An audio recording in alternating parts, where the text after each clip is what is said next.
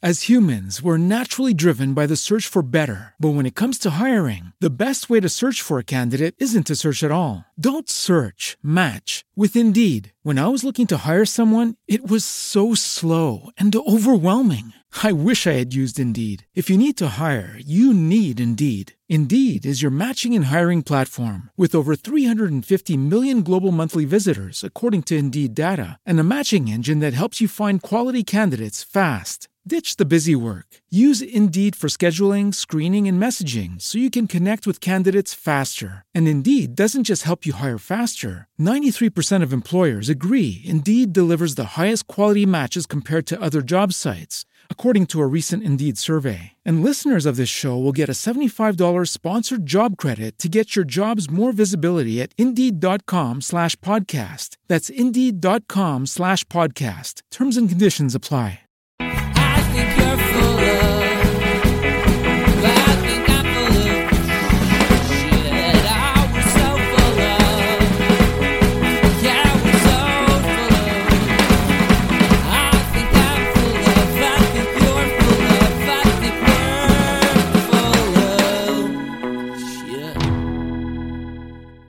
And welcome everyone to So Very Wrong About Games, a board gaming podcast about board ga- Well, just just a second, Mark. I need to go over this checklist. Let me just one second here. All right. Um, no, no googly eyes. Let me see. Yep, you have teeth and no sports stripes. Okay, yep, you're not a sock puppet. All right, we can continue. I can turn on the zoom filter so I can vomit rainbows. Would that help? I am I am joined live by my good friend Mark. How are you today, Mark? I'm very well, Walker. How are you? Fantastic. Like I said, this is a podcast about board games. We are going to talk about the game we reviewed exactly one year ago, the games we played this week, and then on to the news and why it doesn't matter, and then the topic of the week, which is questions from listeners, part two. Mark, what did you get to play this week? Uh, well, why don't we talk about the as yet Actually- unnamed retrospective intro Sorry. segment, the Eurus, which was yes, which was Last Bastion, the somewhat difficult co-op by Antoine Bauza, French designer that we both love, kind of sort of an iteration on Ghost Stories. What's your recollection of Last Bastion, Walker? My recollection is that it was a very fun game. My recollection is that I've meant to suggest it many times to people, but could never remember the name. um, it's like, oh, it's that game that's like like ghost stories, but in a fantasy setting. It's um, as opposed to Ghost Stories, which is more of a true crime setting. Yeah, it's a good thing you haven't suggested it because this is one of those Euruses where I'm like, yeah, I probably shouldn't have gotten rid of that game. I have had the urge to play it again, but I traded it away so quickly after we reviewed it, and I don't really remember why. Because there, I, Last Bastion's fun, and it, it very much like we enjoy the difficulty level. It starts out relatively tough and can only scale upwards and seeing the news for the upcoming Reiner Knizia co-op game, which does not appear similar mechanically, but appears somewhat similar visually, vaguely, has given me fond bits of nostalgia for Last Bastion. and the new one coming out has dwarves in it. That's your favorite, right? Isn't it? That's what I think I remember. Oh yeah, okay, that's I I guess that's all the more reason to prefer Last Bastion. Yeah, it's true. Here I am just living with my mistakes, Walker. And that is our recollection of Last Bastion, a cooperative sort of tower defense, defense the castle as the monsters attack and destroy your people type game. It has had a feeling of, of besieged as well. If people have played besieged, not quite so you know fiddly and and plastic heavy, but the same sort of fantasy feel and moving around to the different buildings and type thing. So the games we played this week, Mark, I have I have quite a few because it's been a while. It has. So what'd you play? So let's. I'm going to start with Spire's End. This is the card game sort of storytelling, uh, choose your own adventure. This is published by, published and designed by Greg Farrow, and I talked a little bit about it last week. So if you didn't tune in last week, it was I was getting a little, you know, not upset, but a little, you know, fed up with the double layered randomness. Like it would give you this whole list of options, and then there was a way to get the item that you needed, but you had to choose the right option. And then even if you chose the right option, there would be a D8 roll after that. And it's like, oh, you rolled too low, you don't actually get it. And just that double layer killed it. and then we I played it with uh, with Huey, and we sort of each played a character, and we worked our way all the way to the end.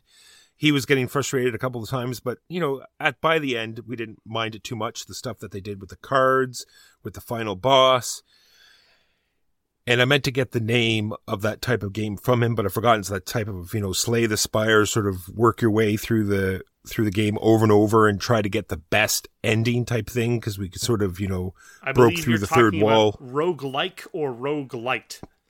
That is exactly it. If you enjoy those type of games, this is a great solo sort of experience for you. Not exactly for me. There is a new one from the same.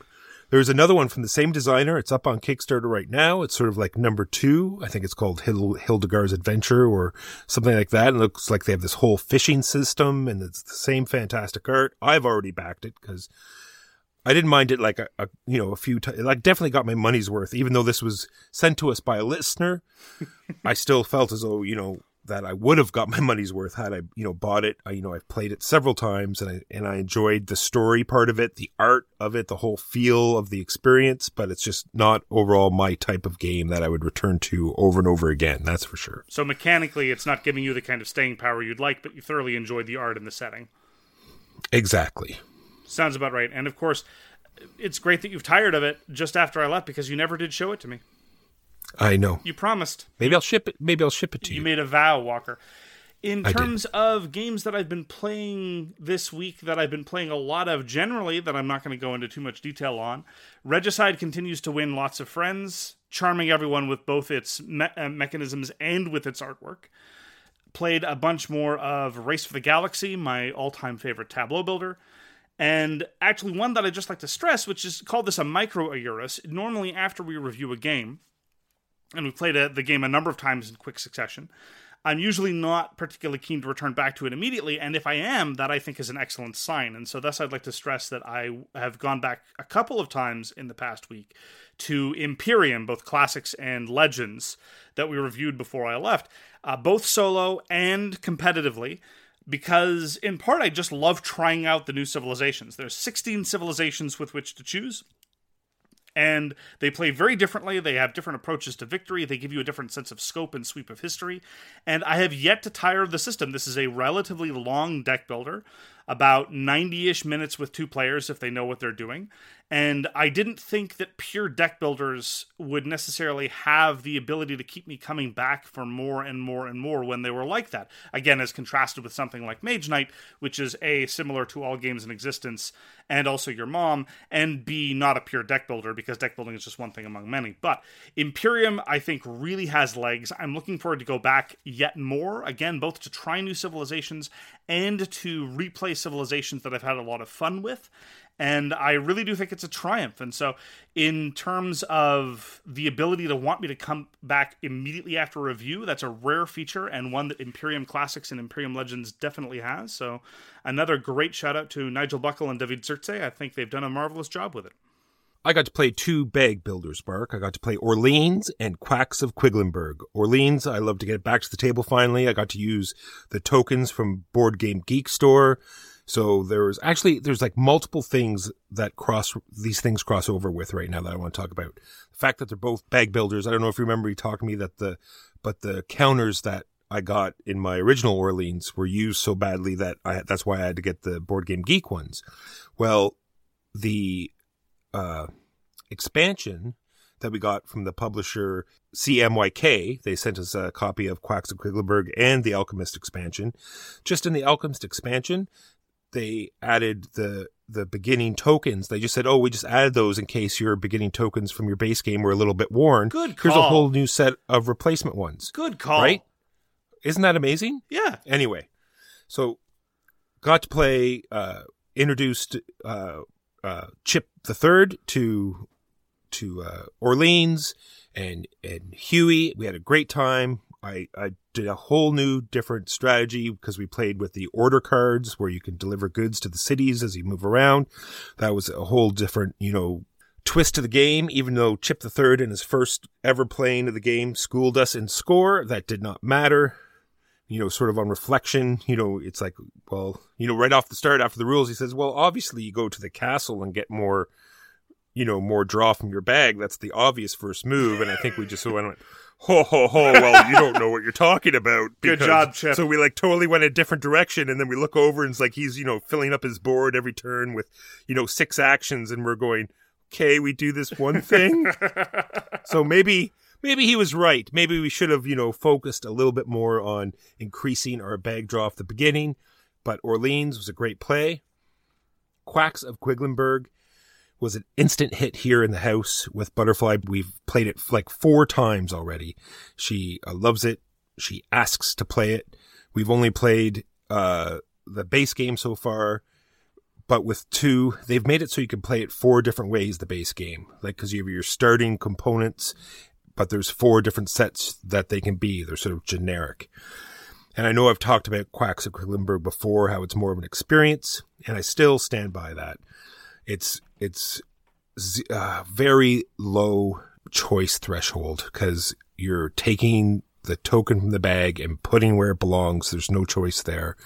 When you're purchasing new components, you're mostly spending all that you can to get the best chip possible. So, you know, because everything's different prices, there's not much really to choose from. It's like, well, the biggest one I can get would be that. So I'll probably get that.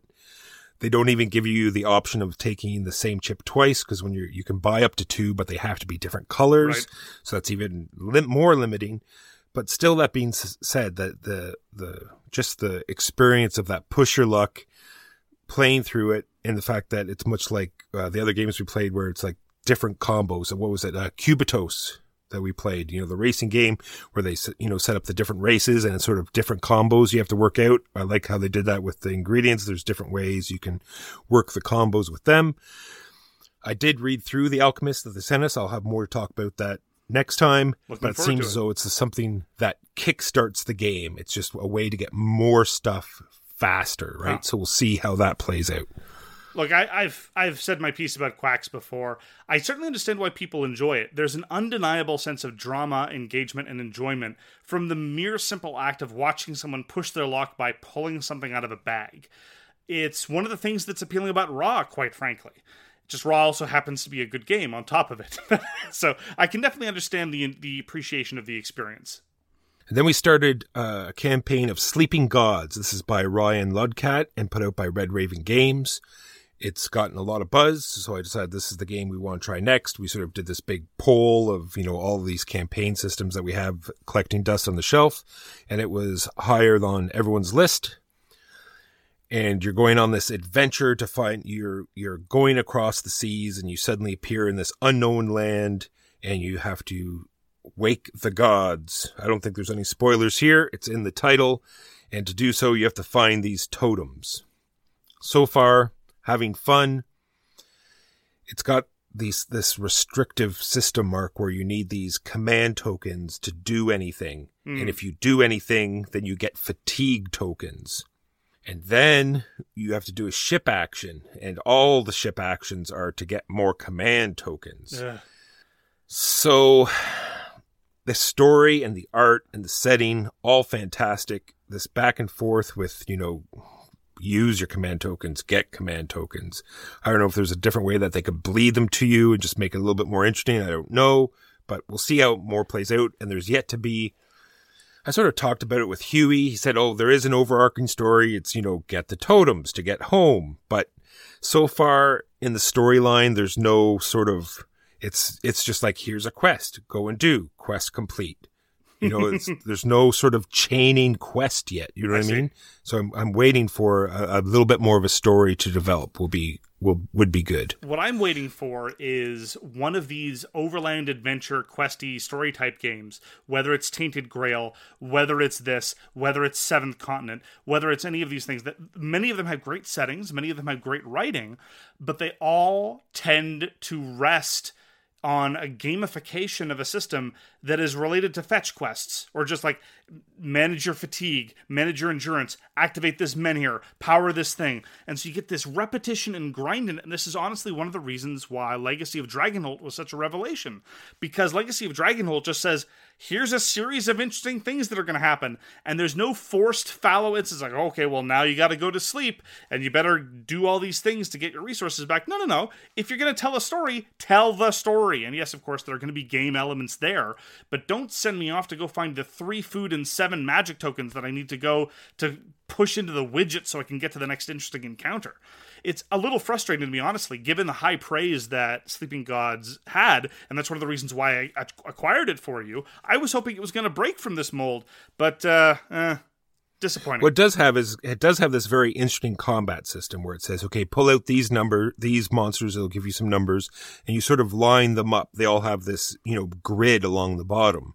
And they'll and sometimes they all have different numbers that you need in order to hit them. So you can pick the one with the lowest, and then as long as you put the majority damage on that one, you can sort of spill over into the ones that were harder to hit. okay. So it's got this interesting, as long as you connect them and you can, you know, make them do less damage and take away their special abilities. And so there's a little bit of a puzzle element there and it's kind Sure. of neat. And but the I other, mean, again, the to part compare of, it to Tainted Grail again, Tainted Grail had an interesting combat system too. And my point is that as a gamer, I have a finite amount of endurance for compelling story married to some version of grinding somewhere. And if you tell me that Sleeping Gods may have this marvelous universe and this marvelous art, but it's tied to grinding, I'm like, I've been there, I've done that. Maybe someday I'll be I'll I'll be ready to go and push through and do an entire campaign of that. And in fact, just to be frank, I'm kicking myself for not having brought Legacy of Dragonholt with me. I'd intended to, but I forgot entirely. So it's sitting in Kingston, unfortunately. But quite frankly, they're all of a piece in my head. And I don't know if other gamers experience things that way, but I am sick to death of having my fun being parceled out by meaningless grinding and fetch quests. True. And, and like I and Huey had this issue right off the beginning, I sort of tried to dial it back again with the with the notion that we maybe we didn't realize how important these command tokens were, and maybe we frivolously spent them in the first couple of turns, and therefore we were, you know, struggling to get a pool back. So it sort of righted itself a little bit, but just the fact that you have this back and forth. I see. And I did want I did want to finish up with the combat. That it does have this one other system where everyone has this sort of combo token, and they're all sorts of different things, like either more damage or easier to hit, or this person lets you go diagonally. So if I damage the monster and cover a part that just has like a combo gem on it, then I get to give my combo token to somebody else. And then when it's their turn to attack, they can use that combo. And if they cover, you know, you can do this cool chaining thing where you can pass the combo tokens around. I thought that was very neat. Neat.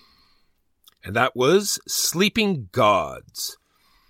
And I just want to wrap up very quickly because I think your Mark is done. I just want to go over. No, not even close. Oh, sorry. What are you I'm doing? very sorry. Well, because you sort of like did a, whole bunch of row. I thought Just maybe. the ones that I've already reviewed. I've got all these new games to talk about. Stop, All right, my bad. stop My being bad. so selfish. Jeez, man. It, it sounded like you were done. Oh man.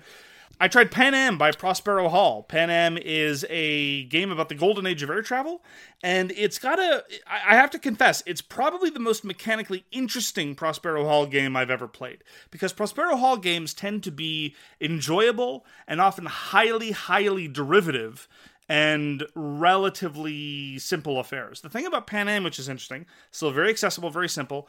It's a worker placement game that kind of sort of has some of the auction elements of, say, your Vegas showdowns of your Amun-Re, whereby I put a worker here saying I'm bidding four, somebody else, if they put their worker bidding six, I get my worker back, and I could then try to upbid them on the same thing.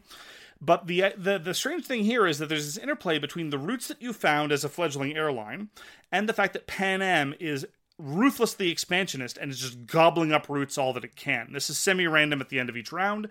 But the idea is that you want Pan Am at certain times and in certain routes to eat your routes because that's a huge cash infusion. This is not unlike the game Acquire, and this is why some people have compared this to the Sid Sackson classic Acquire, because in Acquire you make investments largely because you want to lose them through mergers, because then you get a massive cash infusion to the face. And in Pan Am, the reason why you want all this cash is because you're actually buying Pan Am stock. For what it's worth, my understanding of the period of the golden age of air travel, this is roughly how things worked. You had these local regional airlines that had little routes that were basically hoping to get swallowed by Pan Am because that was the biggest game in town, and this kind of tapered off by the late 60s when Pan Am became relatively irrelevant on the international stage. But anyway, the way this is manifest in the game is, as I said, you use this worker placement element along with this auction to set up these routes and they increase your income, but who cares about income? Because you want Pan Am to come and give you the massive check. I enjoyed it. The, the the biggest problem I had with it though was twofold. Number one, there's this deck of events which are very fun and cool and determine things like the stock price of Pan Am stock and which routes or how many routes Pan Am is going to give, or maybe give you a little Benny, allowing everyone to upgrade a plane in their fleet, for example, and all that's fine. But some of the end game events can have a huge deal but on final scoring because, uh, for example, one the, the the last round event that we had was for every route you still have on the board, get a share of stock in Pan Am which, as I say, is the only victory condition. And given that so much of the game is about this dance between the income on the one hand and maintaining your own routes and the desire of being bought out on the other, this is kind of like a consolation prize for people who had made routes poorly or who had made bad bets. So I wasn't a huge fan of that. And looking at some of the other events, they might seem to have slightly too consequential an impact on final victory. The other problem that I have is that for a light, accessible, fun game, it's too long. It's about 90 minutes, which is not irredeemable. It's just when you're talking about light economic euros, there are a number of good ones that are around 45 to 60 minutes long. You know, whether it's something like Whale Riders, which is fundamentally an economic push your luck euro kind of sort of anyway, or any number of other Knizia games, or perhaps even something like Hansa Teutonica, which is about routes and knowing when to cash in routes and other things like that, which will also be quicker than that. So it's not too overlong, but I felt it kind of wore out its welcome for what was basically a very simple set of operations. You get cards to get routes, you get planes, you set up routes. That's more or less what you're doing over and over and over again. So I, I felt I felt it wearing its weight a little bit more, but it was it was well enjoyed by a number of people who liked the theme of the golden age of air travel and some of the mild thematic touches here and there. So in other words, it's a Prospero Hall design. They, you know they have a it's a solid crew. I'm still not a huge fan of the way they don't credit individual designers. Them and Games Workshop I think really need to get their act together and I enjoyed the attempt, and I definitely see the similarities to Acquire, as I said. But I, I feel that in terms of a you know solid competitive experience, the events kind of undercut that a little bit too much that I'd like, and I would like it if it shaved about 20 minutes off the playing time. But I, as I say, I enjoyed it. So that was Pan Am by Prospero Hall. Lastly, for me, I just have three games that we streamed. So we like to stream as many games as we we can. Uh, we did Imperium the Contention. We introduced Dewey to this game. He loved it right off the hop. This is where you have, it's a card system where you lay out a card galaxy and you have these tons of factions. You move around this galaxy. You have ranged attacks. You have ranged colonization. It's very interesting. We have yet, at least I have yet to play it four player. We were so close.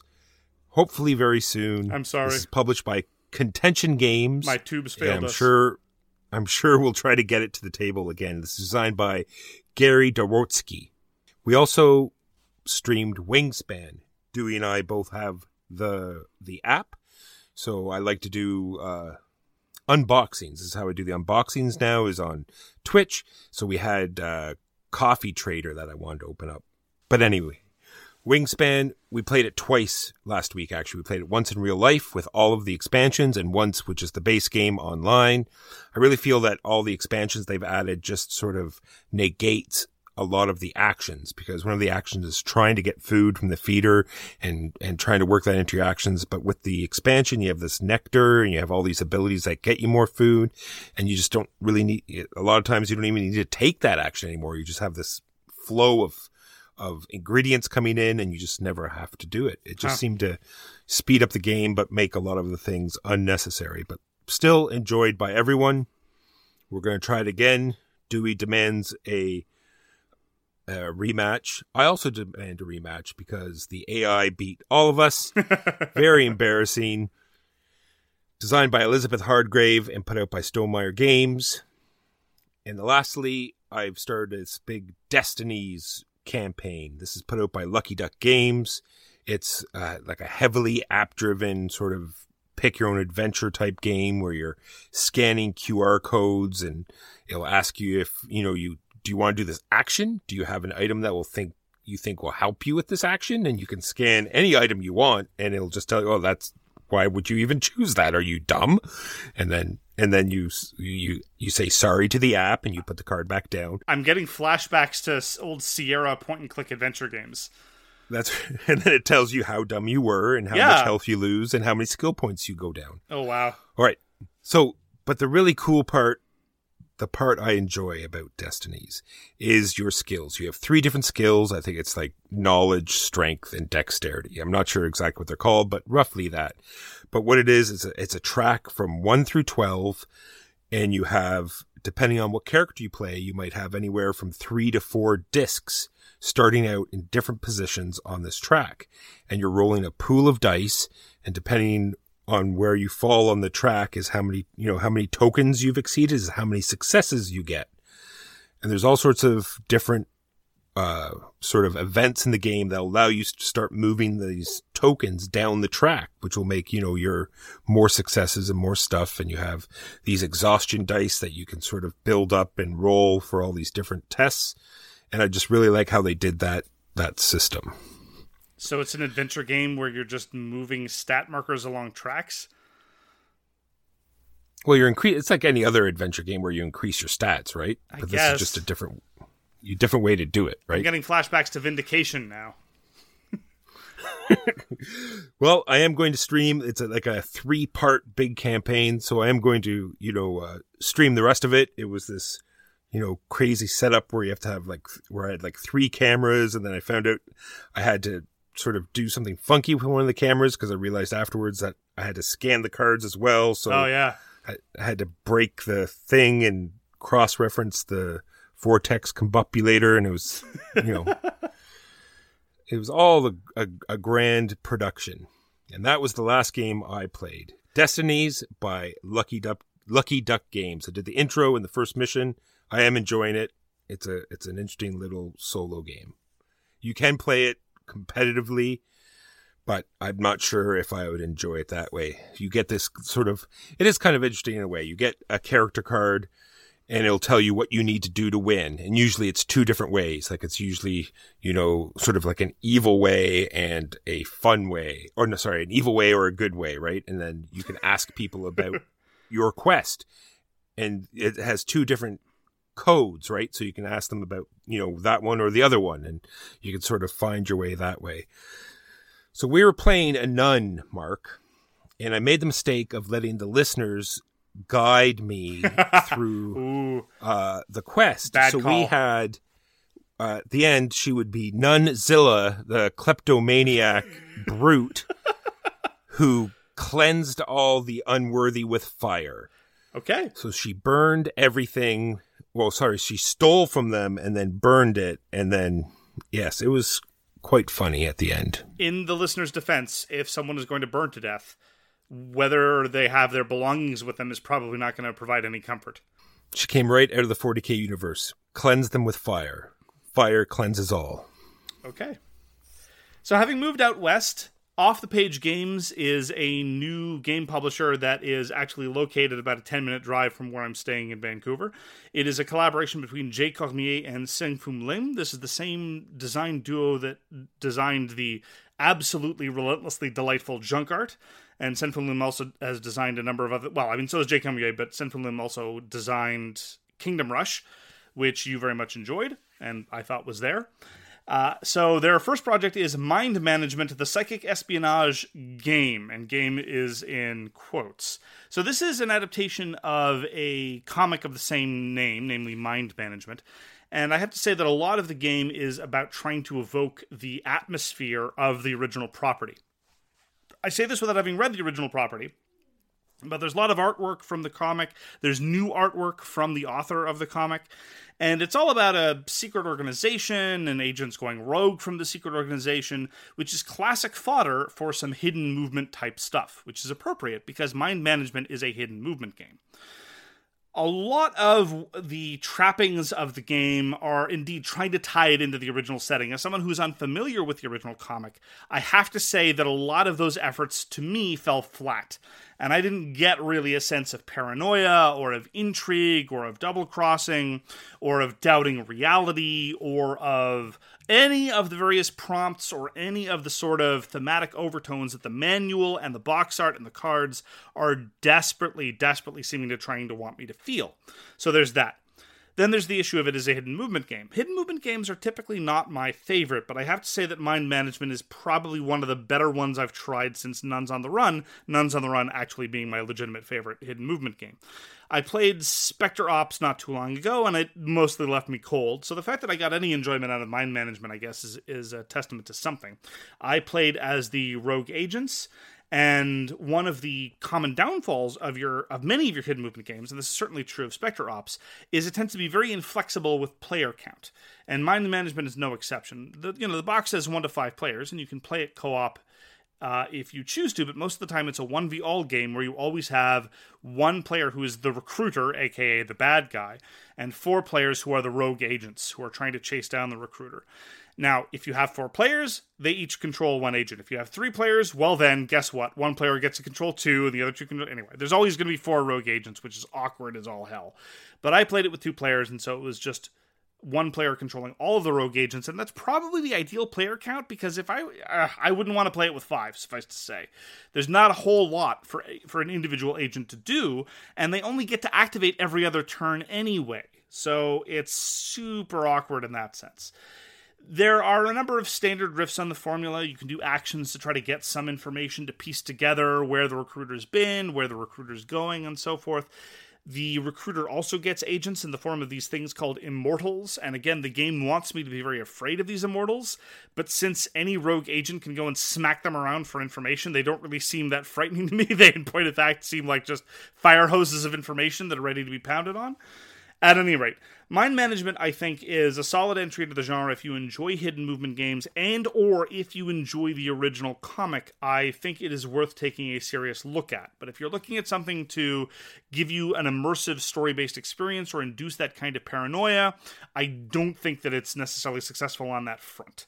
And so that's my early experience with mind management. I'll probably give it another try as the other side. I I played as the rogue agents, aka the good guys, effectively like deduction game.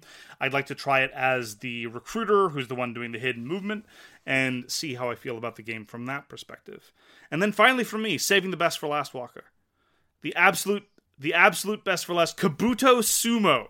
Jealous. The Kabuto Sumo review copy came in from BoardGameTables.com. This is designed by Tony Miller and Kabuto Sumo. I mean, what what what else do I need to say? It's Kabuto Sumo. It's the game with res- sumo wrestling beetles, and this is the best anthropomorphic animal sumo wrestling game since Sumo Ham Slam in 2011. And unlike Sumo Ham Slam, there's not a trenchant examination of overeating on the part of hamster sumo wrestlers, but here what we have are various kinds of insects usually based on adorable puns linking to the, some historical and or wrestling figure. They're engaged in a sumo wrestling affair. What you have is a series of discs on a circular raised board, and what you do is you push discs from the outside, hoping to cause discs to fall off. There are, in point of fact, two ways to win. One of them is by pushing off your opponent, and another way to win is actually by it's called it's called submission. If the other player has no more discs to play, they basically run out of gas. So there's this interplay, but between the two different kinds of victory conditions. Sometimes you want to go for broke and try to shove them off. Sometimes you might accept that you're not going to shove them off and just go and try to gather more discs. On top of that, there are lovely, lovely custom pieces for each bug based on what their power is. The electric bug has stars. The bug that's uh, basically Teddy Roosevelt with the serial number filed off has a large stick. It's absolutely great. There's a bug based on the Nature Boy Ric Flair, which is fabulous. It's just it's it's it's a delightful, delightful game. I have had tremendous, tremendous fun with it at two players. You can You're also just rubbing it in now. yeah, you can also play it in three players, which strikes me as a grotesque mistake because it, it leans real hard into the multiplayer conflict problem. Because the victory condition is knock anyone else off. Why would I, on my turn, threaten to knock off one of my opponents when I know that my other opponent can then just finish the job and win? So I haven't played it, but I, I don't think I'd ever try. With four players, unfortunately, it's a little fragile. You play in two teams of two, which is definitely better than every bug for themselves. But the setup is such that people can be shoved off much easier. And so, in a number of games I've played four players, it was over before everyone had a turn. It was literally three turns. Both team, uh, you know, team A gets both their their turns in first. They knock somebody off. That's it. So it's m- much less room for maneuver. I'm just wondering why when why couldn't you just play with the two player setup and just take turns, you know, pushing discs? Sure, that's an option. That seemed it might work better. Yeah. It's an option.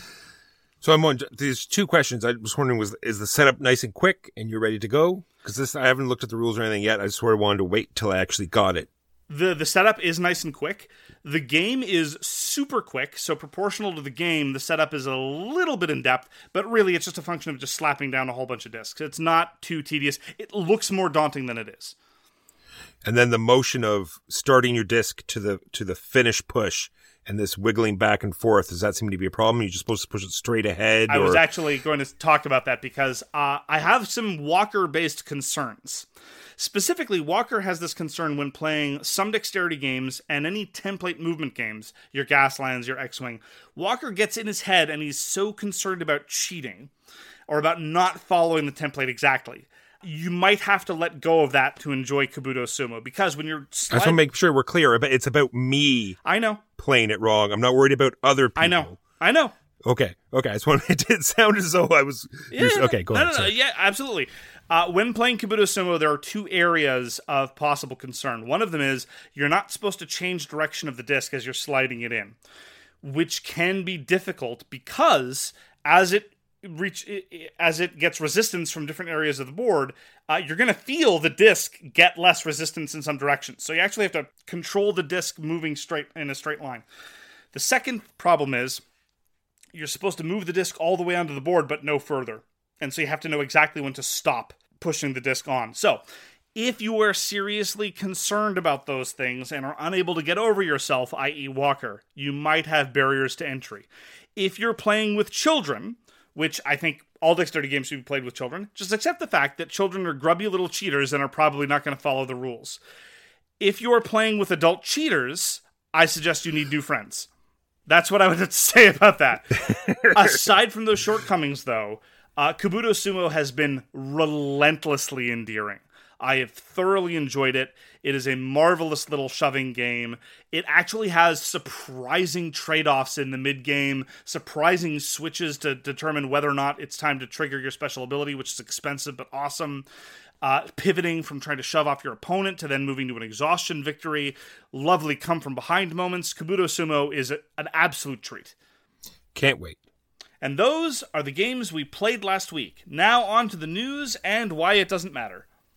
So first of all, there was some stuff going on this week, so we're just going to go over our policy like we always do. We have and never will take any payment of any time from any publishers, designers, distributors, or any other sort of title or name that you want to give to anyone that sells games. For our content, we only accept payment from our listeners in the form of Patreon. And that's that. Absolutely. Yeah, th- this this came up recently in the discussion of a Jamey Stegmaier blog post in which he also went out of his way to name check us, saying that we dislike games because we enjoy being contrarians and or we do it for the clicks. So uh, thanks for that, Jamey. And uh, I have other words for Jamey Stegmaier that are not appropriate to be repeated on air. So that being said, we have some actual real news to go on to. There's a game coming up called King Domino Origins, Mark, because apparently Kingdomino is going to hit all the different notes, and this is sort of a cave dweller, pre-human, Pre-human. and I think it fit well. Sorry, pre-civilization is what I meant to say. there you go. I think this this fits the theme of the game a little bit better actually because you're sort of expanding out, you know, sort of, you know, exploring and and making your little plot of land bigger and it looks very interesting. It has all sorts of different tokens and stuff to put on the board as you move out. I'm looking forward to taking a look at it. Kingdomino Origins. I also have Pandemic Jumps the Lich King. Pandemic is coming out with a World of Warcraft edition, Mark, because Pandemic. No, no, no, no, no, no. You don't get to blame pandemic for this. This is a World of Warcraft sin, not a pandemic sin. And then a game that came out in 2018, but they're redoing a lot of it's called VektoRace, Mark. This has some trappings of sort of an X-Wing slash Gaslands template movement system, except that it has an interesting, like, sort of hexagon at the front. So you can sort of, instead of just moving straight out from your front, you can go off at angles. And I'm interested to take a look because it's all made with these cardboard cards, cars that are very easy to, you know, customize and, and convert up. So I'm interested to take a look at that as well. I was intrigued too. Yeah. And another one that's interesting to me is Fort. We talked about Fort. We played Fort. It had fantastic art and a very cool uh, theme, but did not come together whatsoever. It said that it was a deck builder that you didn't actually get to build, but it's coming out with a cats and dogs expansion mark because you need cats and dogs for children. Except this is only it's a 26 card expansion and there's only 18 cards that actually go into the deck. Just the dogs go into the deck. The cats look as though they're some sort of event card. Oh. Okay. All right, so I just have some numbers here just to throw out just because it seemed So the expansion Canadian is $13.20. A Magic the Gathering is a 15 card booster pack. It's $4.15. Shards of Infinity, because I've talked about Shards of Infinity a lot lately. They have a new expansion that's coming out soon. It has sixty cards in it. It retails at nine dollars and ninety five cents. So Fort, Cats and Dogs expansion. News from Germany. The Spiel des Jahres jury has come back with its decisions, and the SDJ, the eponymous Game of the Year, has been awarded to swag favorite Micro Macro Crime City. We say hats off to that. That is an absolutely solid pick. Uh, their Kennerspiel des Jahres award, which is supposed to be for the quote unquote connoisseur uh, or those that are knowledgeable about games. The, the, translation varies from person to person and what it's supposed to represent. Has gone to Paleo, which is absolutely a game in a box. It has, yeah. There's cards in that box, Mark. There, there's components, the cards, uh, uh, tokens, cards, tokens the, too. The cards have pictures on them. Absolutely, there's art in Paleo. That is absolutely something we can say. Absolutely true. We love King's Dilemma. There's going to be a game called Queen's Dilemma. So excited. So sort of a so excite. So it's sort of like a follow up. I don't know if it's like a continuation of the story or not. I haven't read too much into it because I don't want to, you know, spoil anything. If it's just more of King's Dilemma in a in a new game, I am so looking forward to it. My understanding is that they're going to be using the fundamental dilemma system married to a slightly more conventional t- territory control map based experience. So it might end up feeling like some kind of hybrid. I don't know. I'm just very very interested to see where they take the system. So Mark, they've shown they've announced the name and shown some artwork for the new Carolus Magnus reprint. Chucky Big Big 2? Chucky Bigger Bigger? Chucky Big Big 2. And I, I don't know how to pronounce the new name, but based on the artwork and the theme, I'm going to call it Entrails. Spell it for me. E R I A N T Y S. I don't know how to say that either. Ariantis, I guess. It's the magical world of floating islands. I guess that makes slightly more sense than the original theme. Floating Deadhead does not approve. Well, but the floating Deathhead needs to go and survey his floating islands, doesn't he? No, he does not. Okay. Can't I wait to make corrected. the the videos of laser death eyes blowing up all the art from this game. No, I'm I'm being serious. I I don't agree. I don't like the new art. I don't like the theme. Just doesn't make any sense to me. Well, Leo Colovini's games are always aggressively themeless and abstract, and so I guess they've decided that Charlemagne doesn't sell, which is, I suppose, okay, but uh, for me, it will always be Chucky Big Bigs. Exactly. Except, except when we call him any one of our seven other silly names for him. That's true. That being said, the, the art is perfectly fine. It's perfectly lovely, but it's all very cutesy, fairy, like, you know, dwarves and unicorns and blah, blah, blah. Yes, but in fairness, Walker, you also tend to be openly mocking of historical European themes as well. So This is true. There's just no pleasing me, Mark. it's true. okay? I've noticed. I'm I'm I'm contrary for the sake of being contrary. I want those clicks, Mark. Give me the clicks. Jamey and I are very concerned about you, Walker. We don't think you actually enjoy games. Next up, Speaking of crazy cute and games that look amazing, there's a bookmark we've it's called Wonderbook. And we've seen some pop-up stuff with Train. We've seen that on Kickstarter. Now this is a pop-up book where you place your miniatures all over the stuff there. It's very chibi-like, very cute, sort of adventure pop-up game. I'm very much looking forward to seeing how it plays out. This is called Wonderbook. And lastly, from me, Mark, have you ever wondered in Underworlds how just one of your heroes would fare on its own? I don't play heroes in Underworlds. I play Skaven or I play Goulds. Well, or so how would you think just one of those characters would would do? This this is the Not question well. Games Workshop wants to know because apparently they've they're reprinting. I didn't even know this was out in the first place. Arena Mortis, where you can take just one of your characters from Underworlds and pit it against other single characters and somehow have fun. and in case you don't think that's for you, well, too bad because they put cards that can be used in Underworlds in the box. So if you want those cards, you gotta buy it. Oh boy, do not approve. And that is Arena Mortis by Games Workshop. I have a couple of notes about Petersen Games. Petersen Games being the game publisher run by Sandy Petersen, which publishes games under the Petersen Games logo. Uh, first of all, there have been yet more delays for the Cthulhu War stuff that people have pledged for more than a year ago. And they basically have said this is a complicated arrangement, and I, this is just more of an object lesson about how future Kickstarters need not to handle this. It's just the perfect level of transparency where nothing is their fault, but not enough transparency to actually explain anything. Basically, their story is something, something, something. If we publish the game now, we're going to go bankrupt, and you wouldn't want that, really. So, what we're going to do is we're going to wait and get more funding from other places and then print it along with more of the base game to sell to retail. And anytime anyone asks the question, so did you raise enough money to print the games in the first place or not? The answer is always yes and no at the same time. Uh, because, of course, they're a private company, they're not going to open their books, which is perfectly within their right, but at the same time, they want to make everyone understand that they're perfectly solvent except for the ways in which they're not, and all of our money is safe except for the ways that it's not, and nothing is possibly their fault. Now, moving on to this, and this is slightly more pointed, if, if that's possible. The Atlantic published an article about colonialism in board games, and on the one hand, I'm very, very, uh, I, I like it whenever there's thoughtful coverage of board games and talking about these kinds of serious issues. I don't agree with everything in the article. Some of the framing devices I thought were, were misconstrued, but I think it's a very worthy read, and I'm glad that even mainstream publications are addressing some of these weighty issues in the board gaming hobby. I'll include a link in the episode description.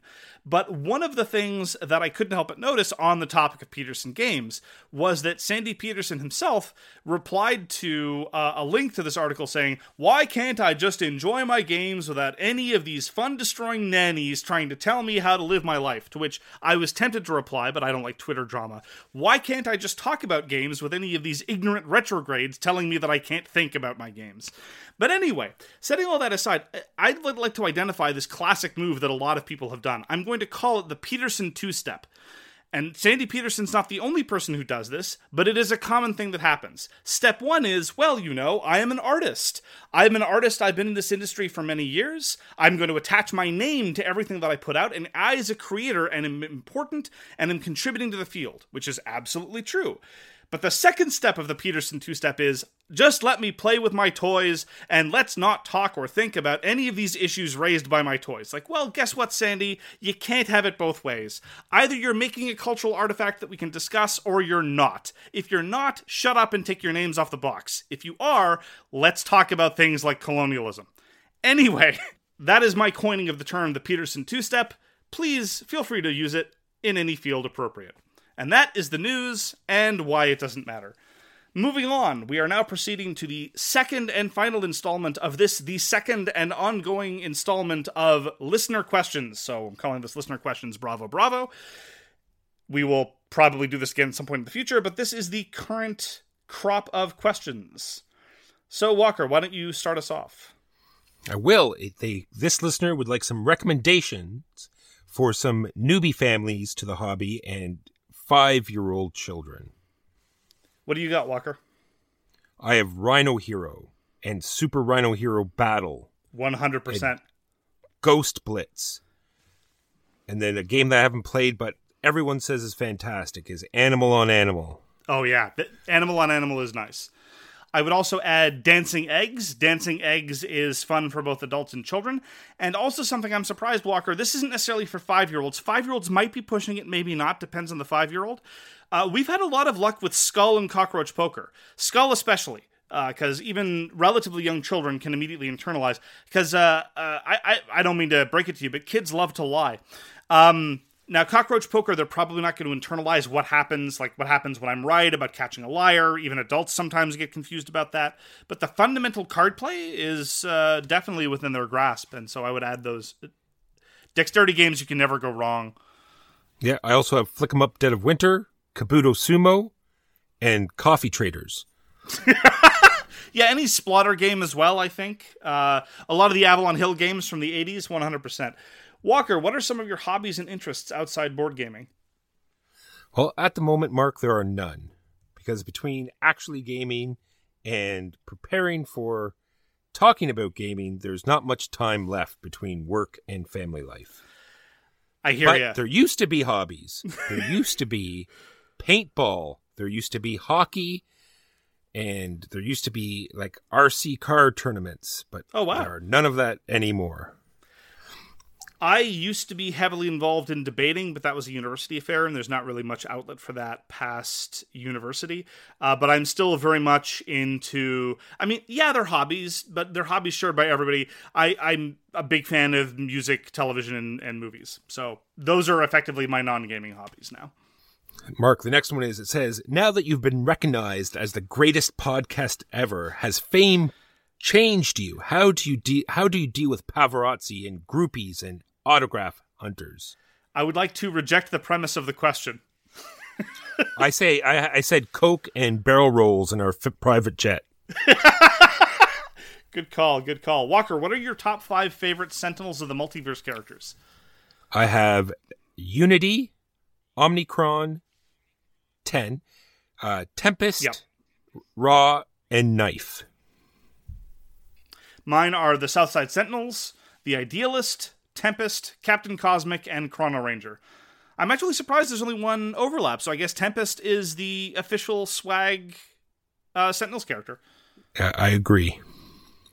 So this next question I actually quite like. It's about a game being miscalibrated. So basically, the, the, the background is we've talked about expectations a number of times on the show, but what if a game presents to you a number of strategic arms that on the on that are facially equally viable, but one of them turns out to be not particularly not particularly viable. So for example, one which we commonly talk about is that Jade is a lie in Gugong without the expansion. Uh, another example that I would give is slightly different, not necessarily in terms of strategic, but in terms of, of undercutting expectations of Scythe. We've had a number of people, actually, the Hanverker in particular, talks about how he has distaste for Scythe because it looks like you're going to get to fight with these giant fighty mechs, but you almost never fight with them. So, would you criticize Walker a game for being miscalibrated? No, what I have here is that I just feel frustrated because I feel that I'm missing something in the mechanics because I feel as though I'm sure it's been play tested and run through multiple times. And if they have this in the game, then there must be a reason for it. And either I'm playing it wrong or I misread a rule or I'm not, you know, hitting the combos the way I'm supposed to be. I'm missing something. So I just feel frustrated. Hmm. Uh, for me it depends sometimes i like having my expectations undercut and sometimes i don't and i in the case of of scythe in particular you know I, I rarely criticize a game for setting expectations by virtue of artwork. Like I've played a lot of games that look like fighty games that are in point of fact basically economic management and efficiency games, and vice versa. You know, economic management games that turned out to be vicious, vicious, brutal affairs. But if there is an arm of point acquisition that's just routinely and regularly and reliably not worth it, like Jade, that kind of bothers me a bit. Another example that was mentioned by the same poster was Barrage. Apparently, amongst high level Barrage uh, players, you don't really go for power generation. You instead try to max out one of the building tracks to get one of those seven point income things and just rely on that for your victory points. I have less of a problem with things like that for two reasons. Number one, uh, I don't play games competitively very much. And so I'm happy to have my rear handed to me by somebody who's who's playing the game a slightly different way. And number two, at least in that specific case, in the context of Barrage, you're still building power infrastructure, so you're not completely ignoring the theme. If in Barrage you could like sell sheep on the side and that was overpowered, that would bother me because you know. But if it's about building more dams and building more power stations, and that's how you get points rather than actually generating power, fine. Plus, if you're not generating power, then you're not stealing water from other people, and therefore you're not having fun by ruining the game for everybody else. So, Walker, what is your current relationship with the creative process of making the podcast? What I've written down here is I'm joined pushing the quality and the complexity of the streams and the videos that we're making, and the creative process is just uh, the topics, right? Coming up with uh, different and interesting things to talk about without having to fall back on like top 10 lists of of whatever every single we- other week. Yeah, more on that in a moment. And I have to say, Walker, you've definitely been, uh, you've always, Walker has always found ways to push the envelope, which is great because between the two of us, in terms of our collaboration, I am unsurprisingly the conservative one. If it worked last week and the week before that, why on earth would you ever change things? But that's my attitude towards life generally. And so it's very, very good that I have a partner like Walker who is willing and able to try new things and be very successful and throw components at the, at the screen in the process. The next question is Do you ever get anxiety or writer's block or fatigue or doubt? And how do you deal with it? And I, my answer is that I just fall back. It's the same thing with the topic. The only time I get anxiety or or worry is when we haven't come up with something until you know near the end of the deadline, and and I'm worrying about not doing my part to to you know come up with ideas. Well, and, and my response to that is, is very much a corollary to the previous discussion. That's one of the great things about working in a partnership. Uh, very, very, very seldom is it the case that we both feel completely tapped out. Usually, when one of us doesn't have a good idea of what to talk about, the other one steps up to the plate. And so there's never like a couple of times it's happened where we're both like, I, I'm not feeling this. Like, what are we going to do? Usually one of us is able to supply either the creativity or the energy or the enthusiasm to push us through. And that's one of the great things about having a partner to do this with. I wouldn't be able to do it alone. And in point of fact, I tried doing it alone and I failed. And that's one of the reasons why Swag uh, survives, whereas uh, previous endeavors have failed. Next question is Have either of you been tempted to design a game? That sounds like work. It does. I know years and years ago that I got together with he who sh- shall not be named and doesn't actually exist. The Wendigo, we- the North Wind. The exactly, and we and we uh, actually set a day aside that we were going to do this. That we Oh, were yeah? going to sit down and start, and it lasted for two whole weeks, and then never again did we meet. I briefly, when I got started in the hobby, thought that I could design a game, and the process of trying to design the game disabused me of that notion. Uh, because my natural intuition was to just pile mechanisms that I'd stolen from other games on top of each other, and the result was a pointless, stupid mess. And so I have not gone back to that attempt since. Actually, I'm do I'm going to do a little bit of a callback since this question sort of reminded me of it because there was the you know the angle of you know we're negative for the sake of being negative. yes? I'm making a prediction mark. The next thing that's going to be is like, well, if these guys weren't such cowards and had, you know, you know, had the honor or the, you know, could Courage. design a game of design a game of themselves for themselves, then you know they wouldn't say these things. You know what I mean? sure. That will be the next one, guaranteed. It's going to be next. Those who can do, those who can't criticize. Exactly. Yeah, that Just that- wait as- for it. as somebody who's who's in academia, I've certainly never heard things of that ilk before. Next question. Sometimes podcasters get their name or likeness put into a game. If that were an option to become promo cards for a game, what existing game would you want blessed or scarred with your likeness for all time? Well, here's the thing. and I'll speak for myself, and, and, and Walker can uh, can jump in if, if he disagrees. I would be very loath. I'm not, uh, you know, never say never, but I'd be very, very reluctant to ever enter into that kind of relationship with a designer or a publisher. Like our bread and butter, our to a certain extent, our our editorial policy is to remain independent. And if we collaborate officially with some kind of designer or publisher, if we become part of a product, I worry what that would do to our independence and our credibility, and it's potentially permanent. Like I don't aspire to a ever run a Kickstarter and b much less have like collaborate with this publisher and that publisher and have a whole bunch of cards that we sell and then we sell on Board Game Geek. Not to pick on the Dice Tower, but like whatever. This is that's what they want to do. That's cool. That's for them.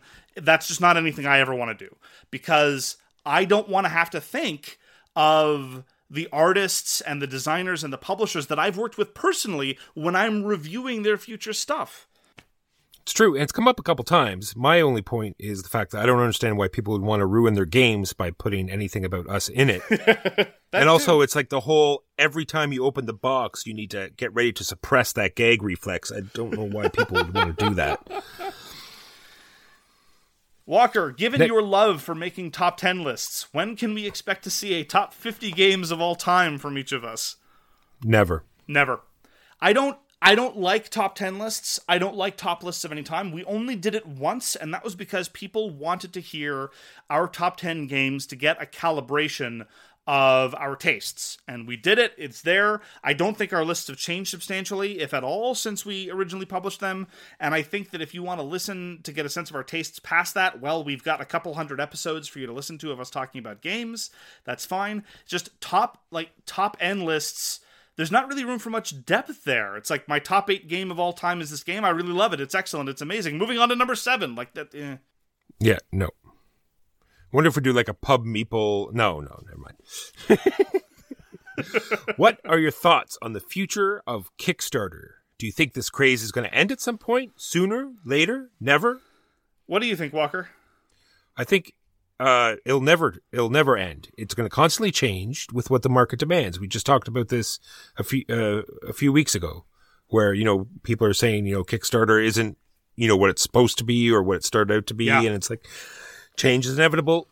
This is you know gearing towards what people want. That's they want to make money. This is what people want. This is how they're going to change. Yeah.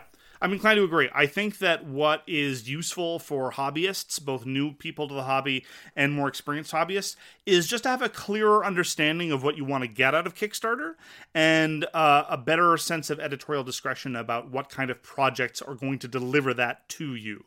So, in other words, don't complain that Cool Mini or Not Kickstarters are just a, a, a bunch of sometimes thinly play tested plastic exclusives. That's kind of their brand. That's what they do. It's it's their thing.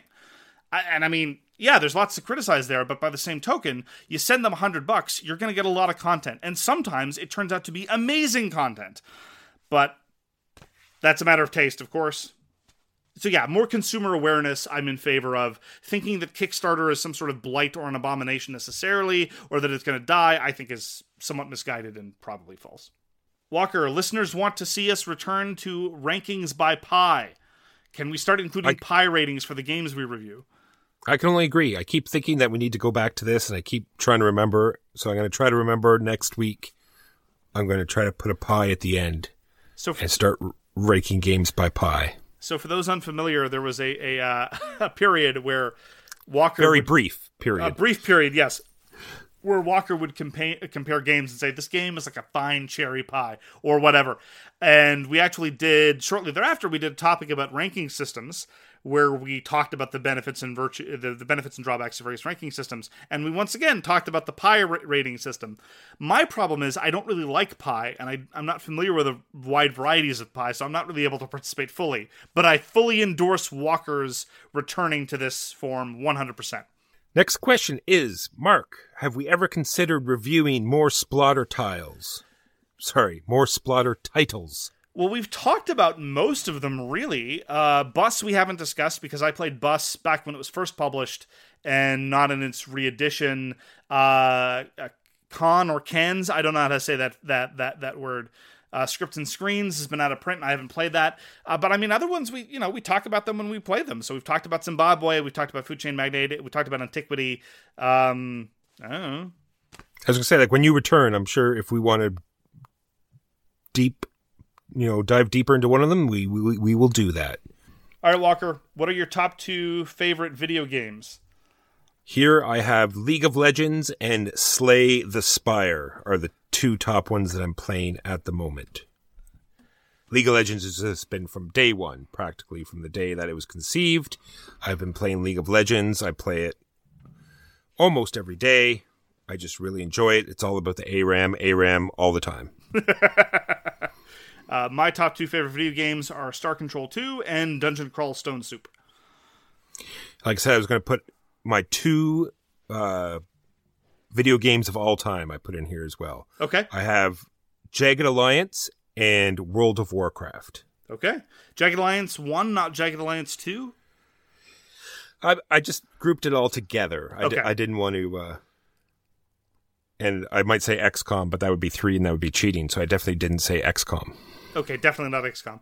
Definitely not two Jagged Alliance games, and definitely not XCOM. So definitely not four. Definitely just a top two. Walker, how do you organize your game collection? Well, we talked about before. I have a Kallax, and I put all my games in there quite randomly, except for one box. One box I keep clear, not clear, but is solely for the purpose of games that I'm working on at the moment, i.e., my Shelf of Shame, i.e., which is only two games now. It was one. It was only Red Outpost, but now it is Coffee Traders and Red Outpost. Oh my God, Coffee Traders! I'm going to go on and on about it. By the way, Mark. Every episode for the next two years. So just so you know. Okay. That's how long it'll take for me to get it to the table. and I don't organize my game collection either. I have a whole bunch of uh, metal utility shelves, and I just organize things such that they fit. All right. Next question is whether or not you take into account the va- availability of a game when we talk about it or review it. Like, do we care about whether or not the uh, listeners can get it or how hard it is for them to to purchase? Mark, what is your answer to this? Well, I'd just like to stress the the follow up because the listener said it seems that game reviewers are getting games way before the general public in a lot of cases, and that doesn't really apply to us. Uh, sometimes it does, very, very, very, very rarely. But in those cases, we flag it. You know, this is an early preview copy, or we definitely tell everyone where we get it. If we don't say where we get it, if we didn't get it from the designer, the publisher, the distributor, we bought it. We bought it standard retail. The problem is a lot of these games are being published in a somewhat periodical model. The questioner specifically referenced Micro Macro Crime City. I bought that from a physical game store. Walker, you bought it from an online game store, if I'm not mistaken. And we just bought it like common plebs. We don't have special access the overwhelming majority of the time. And it's usually just a, a, a sort of a differentiation between the kind of hobbyist, and I'm not stratifying here. I'm not saying that one's better or more elite or more of a gamer than the other. I'm just saying there are some gamers who every time their favorite game store or stores get new stock, they're immediately checking the update to see what's available. And then there are some who are not. And the ones who are not, because they have what's that word, uh, social lives and better things to do with their time, by the time they hear about a game, it's frequently out of stock everywhere because that's just how the market's working, kind of. And so, yes, it there is an increasing rift between those who are aggressive in pursuing new games and those who aren't. And I just think it's not that we have some special status; we just aggressively pursue new games. This has actually come up with something else as well, Mark. The the one of the the Master of the Universe games. It's coming out in Europe only. Yes. and I'm trying to decide. There's many people I can get it shipped to in Europe, Mm. and I'm and I'm trying to decide. Well, if most of our listeners can't get it, then what is the point of going through the effort of bringing it in and playing it if they can't get it? Well, eh, but no, but here's the thing, and, and, and I talked about this actually in an episode of So Very Wrong About All the Games You Like Are Bad recently, and this was about cost. Should we talk about the cost of a game? And a corollary to that discussion is should we talk about out of print games at all? And I think the answer is obviously yes, because there's value in criticism, there's value in analysis, there's value in discussing these things as cultural artifacts. And many listeners are curious about hearing about games that they would never in a million years want to play, whether or not the game's any good. So is it worth it for us to track down a game if we're interested in talking about it? I would say absolutely, regardless of whether or not the listeners are necessarily able to copy. Now maybe I'm maybe I'm completely wrong. Maybe everyone is listening to this saying, no, no, Mark, we only appreciate so very wrong about games as a buyer's guide. But I have a I have a sense that's not the case, especially based on the number of people who give us feedback saying, I don't share your tastes at all. I don't play the kind of games you play. I never will, but I still enjoy listening to the show anyway. So I'm suggesting Walker is if if you if you have the power, you should go ahead and do that. Did you get that all reference? Will do. If if you have the Yeah, I, I got it. Did you pick Thanks. up on that? Okay. Uh, next up are a couple of uh, French tongue twisters for me. Uh, one of them is actually really kind of easy. Uh, si mon tonton, ton ton ton ton, ton ton sera tendu par ton ton ton. That's the version that I've heard before, uh, which is the more. It, it just has par ton ton ton again. It's basically if uh, if my uncle shaves your uncle, your uncle will have been shaved by my uncle. Tongue twisters don't tend to make much sense. Um, the next one is uh, I'm going to stumble over this one. je suis ce que je suis, et si je suis ce que je suis, qu'est-ce que je suis? And as you can perceive, if any of you speak French, my suis there, we're kind of getting into suis, which is probably part and parcel of my Montreal background. But uh, there you go. So there's some French Canadian tongue twisters, uh, some French rather, not French Canadian. They're from uh, they're they're orthogonal, they're hexagonal French uh, tongue twisters for you. I, I even had an answer for this, Mark. Do you want to see if, if I can get through this? Go for it, Walker. My answer was Pourquoi je tuerai mon oncle avec un tutsi à garçon? I'm going to need a translation. Il me, il me don école cinquante dollars. Um, How'd I do? I I think the Trudeau plan of bilingualism as envisioned in the '60s has a bit of a ways to go. Uh, it was supposed to read, I do not wish to run over my uncle with a lawnmower, for he still owes me $50.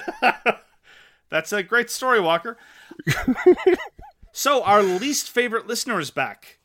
Uh, Yeah. I I used to think he was did- he, he was my countryman Sam Hulo, but he's back Did to we look into us. this? We, we said that you were going to look in to see if there, there's a way to block a single particular person from downloading.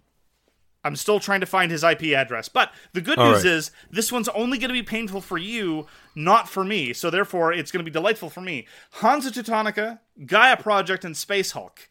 Play one Yeah. once more, destroy one, and keep one in your collection forever. Go. Oh, I thought you were going to do it first, just because it would be easier for you. Oh yeah. Well, I'm sorry, Mark, but Space Hulk is a fantastic game, Yes. But it is very dated. Sure. And I have I have to reflect on how many times it's been to the table in the last ten years. So I'm afraid Space Hulk is going to have to go. oh, sacrilege. Okay. Hansa Teutonica is going to fall sort of into that same category. Oh no. Some people feel it's a little too confrontational, What? a little backstabby, a little too aggressive. A little too fun and interactive? So one more look. This hurts me, Mark. This is not Okay, easy yeah, for yeah, me. yeah. Okay, you're right. Sorry, sorry. You're right. This is a difficult call. Hansa Teutonica will be played once more, and then will float away on my tears of sadness. and we will keep Gaia Project because of its many different paths to victory, and I'm sure an upcoming expansion. all will be fantastic, and that is my lineup for those. Uh, I would happily consign Gaia Project to Oblivion. If I never play it again, that's fine. I don't hate it, but I'm, I wouldn't miss it at all. I would play Space Hulk once more, and I would only play Space Hulk once more because everyone knows that the best way to play Space Hulk is Suicide Mission. I was about to So- that, and the, and that one game would be Suicide Mission. Of course, it would be Suicide Mission. I like the other missions, but I mean, come on, Suicide Mission is so iconic that therefore one more play of Space Hulk is easily done, and Hansa Teutonica stays in my collection forever, just because it is so delightful and such a quality confrontational Euro game. How dare you, Walker? I'm so sorry. No, you're not. Next question is whatever happened to Swag? Swag? Answer your mom. Uh, we. We, we, we briefly discussed it. We ran a couple polls. There just didn't seem to be much much interest in it. So Yeah, we did like a whole GQ article. Like we spent a lot of money putting that out That's as questionnaire. Hiring Anna Wintour was a mistake in hindsight. I think. It's true, but that was that was an interesting email exchange. Put it that way. Yeah, yeah. Whew. She has some opinions, that's for sure. What is your current job, if any? This, this is my job, you ungrateful listeners. This is all I do. You are all I think about. You are all I labor towards. And you dare ask me what my job is. In all seriousness, uh, there are frequently weeks where I spend in excess of 40 hours on the podcast. Other than that, I'm retired. I get to work. I work at Costco. I am what they call a merchandiser. Ooh. I have I have I have downgraded myself to this because I no longer wish to care about whether or not people show up for work or or do scheduling or change hours or all of that management stuff or ownership stuff. So But, from but what I literally and bluntly, you no longer wish to manage children. Exactly Yeah, I think Now you made the I right get- call. I get to show up for work. I get to work as hard as I want, which is very hard because that's how I that's how I do's. Full send. A- And then I get to go home and not bring my work with me. Yep. All right, the next are a series of questions for me. Sock it to me, Walker. For Mark, any opinion on Brian Lee O'Malley's seconds? It was fine. All right, ethical issues you think people should be giving more or less weight than they currently do. Uh, I think it is very strange, given most people's assumptions about animal welfare, that people don't critically interrogate the way their lifestyles are founded on a mountain of animals that that have been literally tortured to death. And I. I, I just find it shocking how little attention people pay to that given their views. Now, I have slightly idiosyncratic views on animal welfare, so I have a, I, I have a different approach to it. But uh, there's that, and um, number two, I think that confidentiality is crini- is is criminally undervalued in most professions. Uh, and number three, I think that people regard casual lying as far too acceptable. But then again, I'm a Kantian, so you should have known all that. And what are the two games you are good at? I've commented on this before. I think there are two games at which I'm actually kind of decent, and those are Ra and Infinity. I think I'm competitive in those two games. Uh, other than that, I'm a dabbler. Next question is What is the most difficult game you've learned and has a most satisfying sessions thereafter? Well, Walker, what do you think? I have Food Chain Magnate listed here Good and listed call. here alone. Yeah, any of the Splotter games would definitely qualify, but for me, the number one is probably Magic Realm, the infamously complicated Richard Hamblen game of the 1970s and 80s. And it's one of those games where, yes, there's a lot of system mastery, and, I almost never defend games that have heavy amounts of system mastery, but sometimes you see those subtle nuances and those little bits that just open up the game experience that make it feel like you've learned something valuable, even though you haven't really. Actually, now that you said uh, Magic Realm, I thought of uh, Mage Knight as well. Sure. Well, Mage Knight is very much like. Magic Realm. Exactly, there's hexes. That's why. I, that's why it reminded me of it because it's exactly the same. Yeah. so we don't mention. uh, wait, uh, wait. Are what- there are there what- cards in Magic Realm? No, uh, kind of. Okay. Okay, it's exactly the same then. All right. We don't mention abstract games much on the podcast. Are there any favorites or even notable uh, abstract games that we like worthy of mentioned in uh, in our opinions? Walker. I know I've played a lot of. I know they have a name, but the there's like a whole set of sort of like black and white counter. The GIPF project. The gi- yeah, I've played a lot of those with the Winigo. But ones that stand out for me that are that I feel are sort of abstract are the are just more of the chess like games. Yeah, So like the Duke, yeah. games like the Duke and Onitama. Both mm-hmm. of those, I very I I really enjoy those types of games. One of my favorite is Fealty by Eric Reuss. It's the game he published with Asmadi Games before he be he published Spirit Island. And of the GIPF project, I did really enjoy DVONN. I thought DVONN was pretty good. Uh, but yes, abstracts are not typically my cup of tea. Mark, what are your favorite games at seven or more players? The Resistance, Sidereal Confluence, and Guards of Atlantis. Guards of Atlanta. Okay. Of course. I have Wavelength, Just One, Code Names, Coyote, Telestrations, and Caverna. that is a lie, and you know it. Not really exactly. It is a lie. But the fact that you can play Caverna at seven is very funny. Sure, and just in the same way that you can play Welcome to with hundred players, it's not a good idea. Yeah, no, I, I I definitely echo your list, but I wanted to focus on you know there are lots of party games that are good seven plus, and I guess true, the true. Resistance kind of it's not a party game, but you know social deduction games often fall into that. But Sidereal Confluence and Guards of Atlantis are two quality strategy games that play at that level and higher, and therefore deserve all the plaudits possible. All right, with shipping on Kickstarter starting to back up and some projects are printed and still waiting on containers, are we changing our kickstarting purchases? I.e., are we waiting for it to come out in retail instead, or are we just using Kickstarter like we usually do?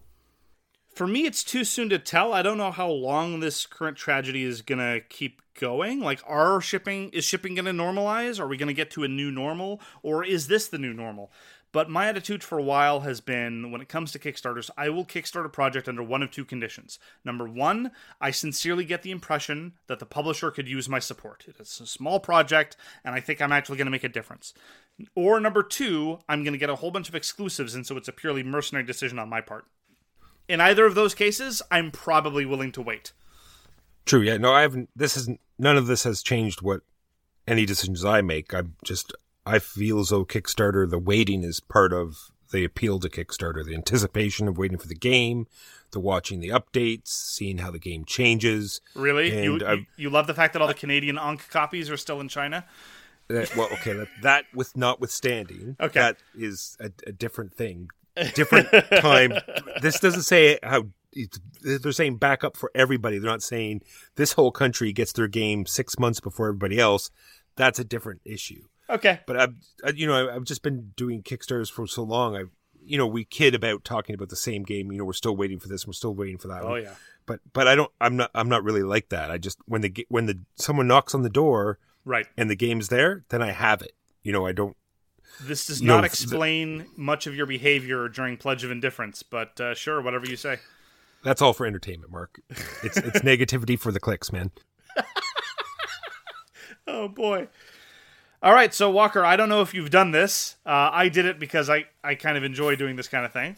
For sure, it says top Okay. three authors, movies, books, records, albums, and TV shows. So I have movies at number one, books at number two, and TV shows at number three. Well done, sir. Thank you. Thank you. Walker out. Top three authors are Immanuel Kant, Jonathan Lethem, and George Orwell. Top three movies are Old Boy, Lion in Winter, Hedwig and the Angry Inch. Top three books are Grounding for the Metaphysics of Morals, The Critique of Pure Reason, 1984. Records are Lateralus by Tool, Whatever Happened to PJ Soles by Local H, and Lift Your Skinny Fist Like Antennas to Heaven by Godspeed You Black Emperor. And top three TV shows are The Wire, Six Feet Under, and Super Dimension Fortress Macross. Very nice. Yeah. That is the end of the questions. Thank I want to thank everyone. They had a great list of questions this time. I, it was a good it was a good run. Uh, except for Sam. Sam, never again. Yeah, I, I'm not even going to talk about it. Like seriously, like it's painful to even think about it, It's true. and it's Well- not the question. It's just painful to think about him. um, no, but th- this being said, uh, this is pretty well a cut and paste from the questions, and none of these are repeats from the last time. So it's it's an odd thing. Either they went back and listened to it and made sure they didn't copy any questions, or it just happened to be completely new questions. I think it was pretty impressive. So that's going to do it for us. Thank you very, very much for joining us for So Very Wrong About Games. If you'd like to get in touch with us, you can reach Walker via his email, justrolledadice at gmail.com. You can reach me, Mark Bigney, on Twitter at The Games You Like. For more public discussion, you can find the So Very Wrong About Games Facebook page, or you can check out our Board Game Geek Guild, which is guild number 3236, and you can find us on Patreon and Twitch. We read everything you send us, and we'll get back to you if we can. Thanks again for tuning in, and we hope to see you again soon. Peace. You've been listening to So Very Wrong About Games, produced by Michael Walker and edited by Mark Bigney. Special thanks goes to What Does It Eat for generously allowing us to use their most excellent song, FOS, as our theme. You can find them at whatdoesiteat.com. You can reach us by email at soverywrongaboutgames at gmail.com or on Twitter at SoWrongGames. Thanks very much, see you next time, and always, try to be right, but remember you are so very wrong.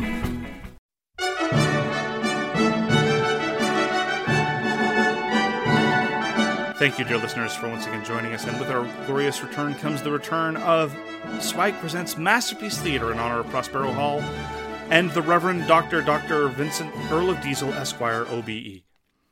Today we're talking about Fast and Furious 6. Walker, your thoughts? My thoughts are that ex girlfriends that don't want to get in touch with you are far more important. and family is far more important than the thousands and thousands of dead family members left on the highway and crushed by a tank. We are so welcomed at the end of the movie how families are brought together and how it's a, such a happy ending. And I wish they had just panned away to the devastated, destroyed families left on that highway. I have a slightly different suggestion. I think that future movies should just abandon the setup because the first 20 to 30 minutes of this movie I found painful, where we get to see Rock the Dwayne Johnson try to explain why things are happening or why anyone's doing what they're doing. No, no, no, no, no. Just start the movie in the middle of a car chase and just do the thing. Just go Do- and do the thing. Do the thing. If you know, car like I said, I can see the progression here. First, it was cool cars, and then it's got up to the point where it's it's just everything you need in a movie. We have cars, we have fighting, we have guns. You just cram it all in there. You got it. Giant tanks, and then we get awesome lines like, "Oh, we need a plan B because they got a tank," and he says, "No, we need a plan A, B. No, we need so many letters. We need a whole new alphabet of plans." Can't get this kind of writing anywhere, Mark. This is quality Hollywood material right here. Mustang update. A previously beautiful 1969 Mustang Fastback is used as an anchor to flip a speeding tank end over end 180 degrees. And I will note, this is not the climax of the movie. It's funny you said that because I, th- I thought for sure that stopping the tank would have been the end of the movie, and then I was going, okay, I was reaching towards, you know, the close button, and it's like, no, this is just the two thirds point. The Reverend Dr. Dr. Vincent Earl of Diesel Esquire OBE can do whatever he wants. Thank you very much for joining us for Swag Masterpiece Theater. We hope you join us again for the continuing adventures of the Fast and or the Furious. Please do take care. Bye bye.